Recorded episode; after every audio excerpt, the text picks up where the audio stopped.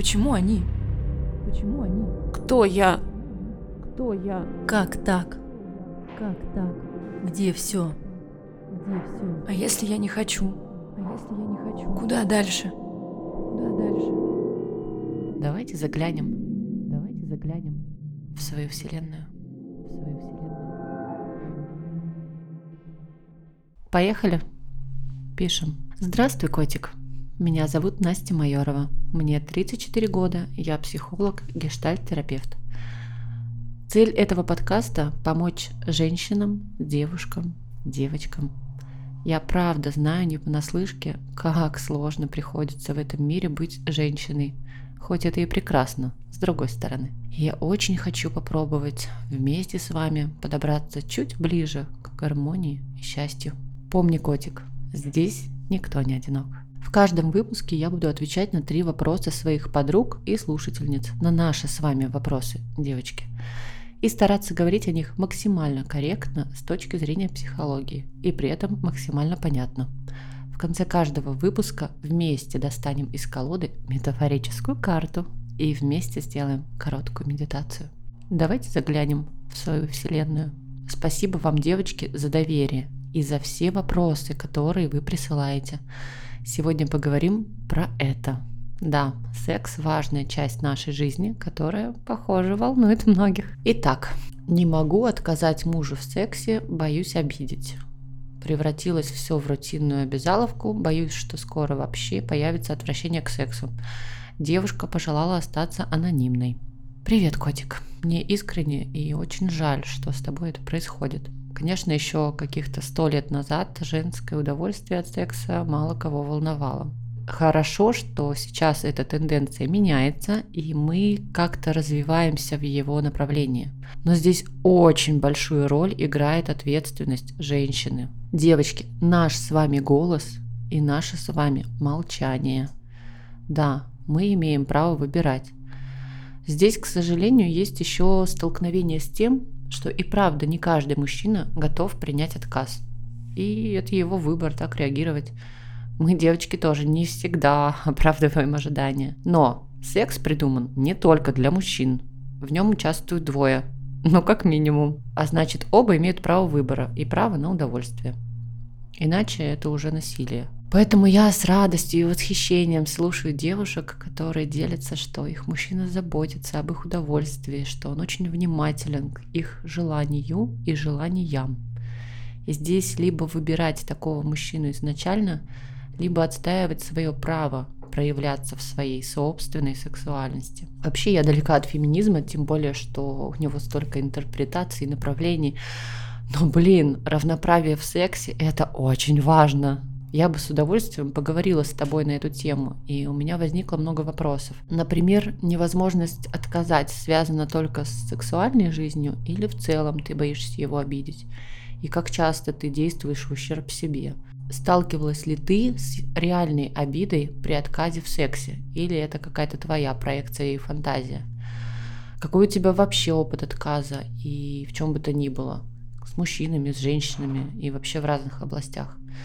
Котик, все это очень важно. Здесь я не могу получить ответы на вопросы, но в первую очередь они нужны тебе. Попробуй ответить себе на них сама.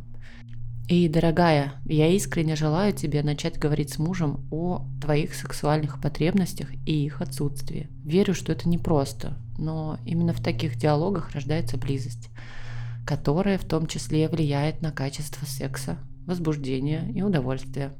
Поэтому в постели важна не только физическая нагота, но и эмоциональная. Обнимаю тебя. А, вопрос от Марины, 27 лет. Сколько себя помню, каждый раз при появлении нового партнера у меня начинаются проблемы по женской части, без видимых на то причин, в виде молочницы и подобных нарушений. Гинеколог уже предполагает психосоматику. Скажите, возможно ли такое и что тогда делать? А, здравствуй, Марина. Да, это возможно. Если рассматривать этот вопрос с точки зрения психосоматики, организм может таким образом защищаться от физической близости или эмоциональной. А, например, если секс означает переход на новый уровень в отношениях э, и некое сближение, то нарушение в организме словно отторгает на физическом уровне такую возможность, организуя себе безопасность.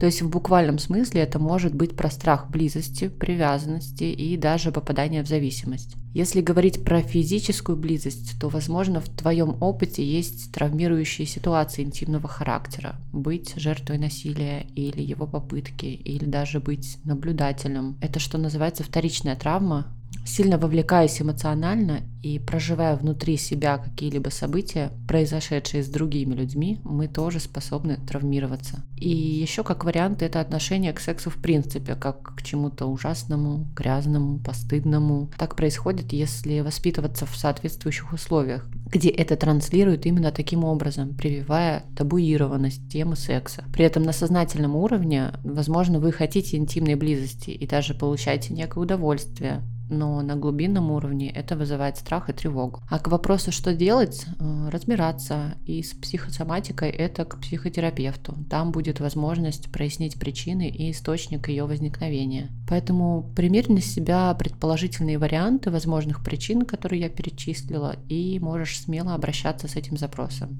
Да даже если не получится идентифицировать, вы сделаете это вместе в процессе терапии. Третий вопрос спрашивает Ольга, 42 года.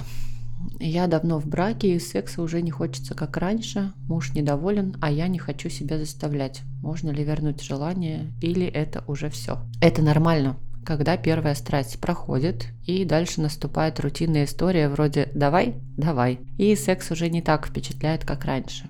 Но интимная сфера – это такая же важная часть отношений, которая требует внимания, работы, заботы, как о себе, так и друг о друге. Даже спустя годы секс в браке может оставаться качественным и интересным. Ну, например, насколько хорошо вы знаете свое тело. Одна из причин, по которым можно остывать к интимной жизни, это отсутствие удовольствия. И знание своего тела и его реакций играет здесь очень важную роль. Вполне можно заняться изучением его самостоятельно, ну или предложить партнеру принять участие в этом увлекательном исследовании. И вот уже что-то необычное. С другой стороны, может, вы уже знаете о своей сексуальности, но молчите, а ваш партнер не в курсе. Так это тоже повод для диалога. Вообще, как ни странно, диалог в интимной сфере очень важен. Есть такое выражение, что о сексе не нужно говорить, им нужно заниматься. Так вот, это вранье, не верьте. Говорить можно и нужно. Причем не только о сексе. Если в вашей паре нет взаимопонимания, много накопленных обид, недовольства, это прям карается отсутствием желания, в частности у женщин. Потому что у нас процесс возбуждения отличается от мужского и начинается задолго до интима. Качественный секс спустя много лет есть в парах, где существует настоящая близость, доверие и безопасность. Так что стоит обратить на это внимание. Возможно, оттуда и начать восстановление вашей сексуальной жизни. Желаю удачи! Котик, вот и все с вопросами на сегодня. Нам осталось только получить домашнее задание. Вытащить метафорическую карту из колоды, фото которой вы найдете в моем телеграм-канале и канале студии. Запишите или запомните эмоции, которые у вас вызовет эта карта. Подумайте, что она может отражать для вас, что это значит – в частности, как раз в рамках сегодняшней нашей темы. Присылайте свои ответы на почту студии, в телеграм-канал или в WhatsApp студии. Все контакты будут в описании выпуска. Поговорим. Над выпуском работали саунд-дизайнер Игорь, просто Игорь, художник Михаил Щербак, продюсерка Аля Миркина, продакшн-группировка А2 Студия. А теперь медитация. Закрываем глаза, садимся удобно, Подбородок можно свободно отпустить в ямочку между ключицами.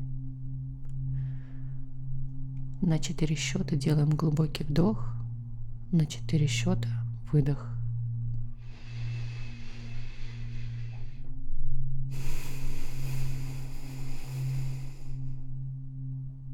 Еще раз на четыре счета вдох, на четыре счета выдох.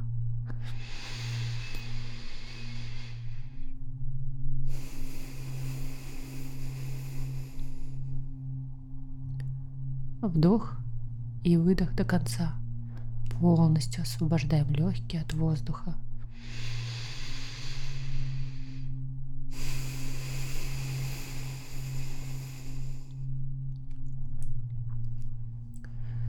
Дышим свободно. Положите руки на низ живота. Дышите спокойно. Вдох.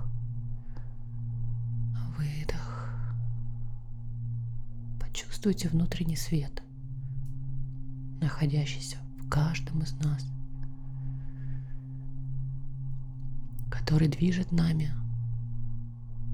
Вдох. Выдох. И еще раз вдох. Выдох.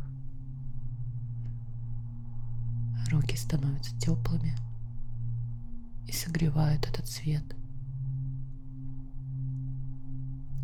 Все ярче и увереннее светит. Сам свет превращается в легкое тепло. Еще несколько спокойных вдохов и выдохов.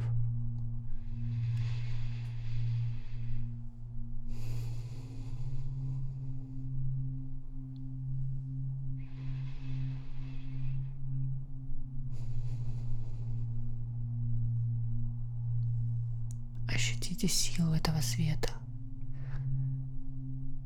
Неиссякаемый источник энергии себя саму. Вдох. Выдох. Скажем вместе с этим светом. Я свой свет, я своя сила.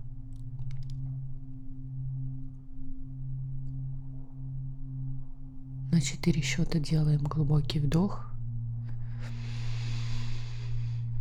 На четыре счета выдох. Еще раз на четыре счета вдох. Выдох.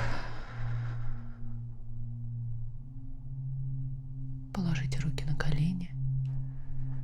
Медленно поднимите голову и откройте глаза. Благодарю вас, мои девочки. Все, пока. Пока. Продакшн. Группировка А2 студия. А2 студия. А2. Вот. А2.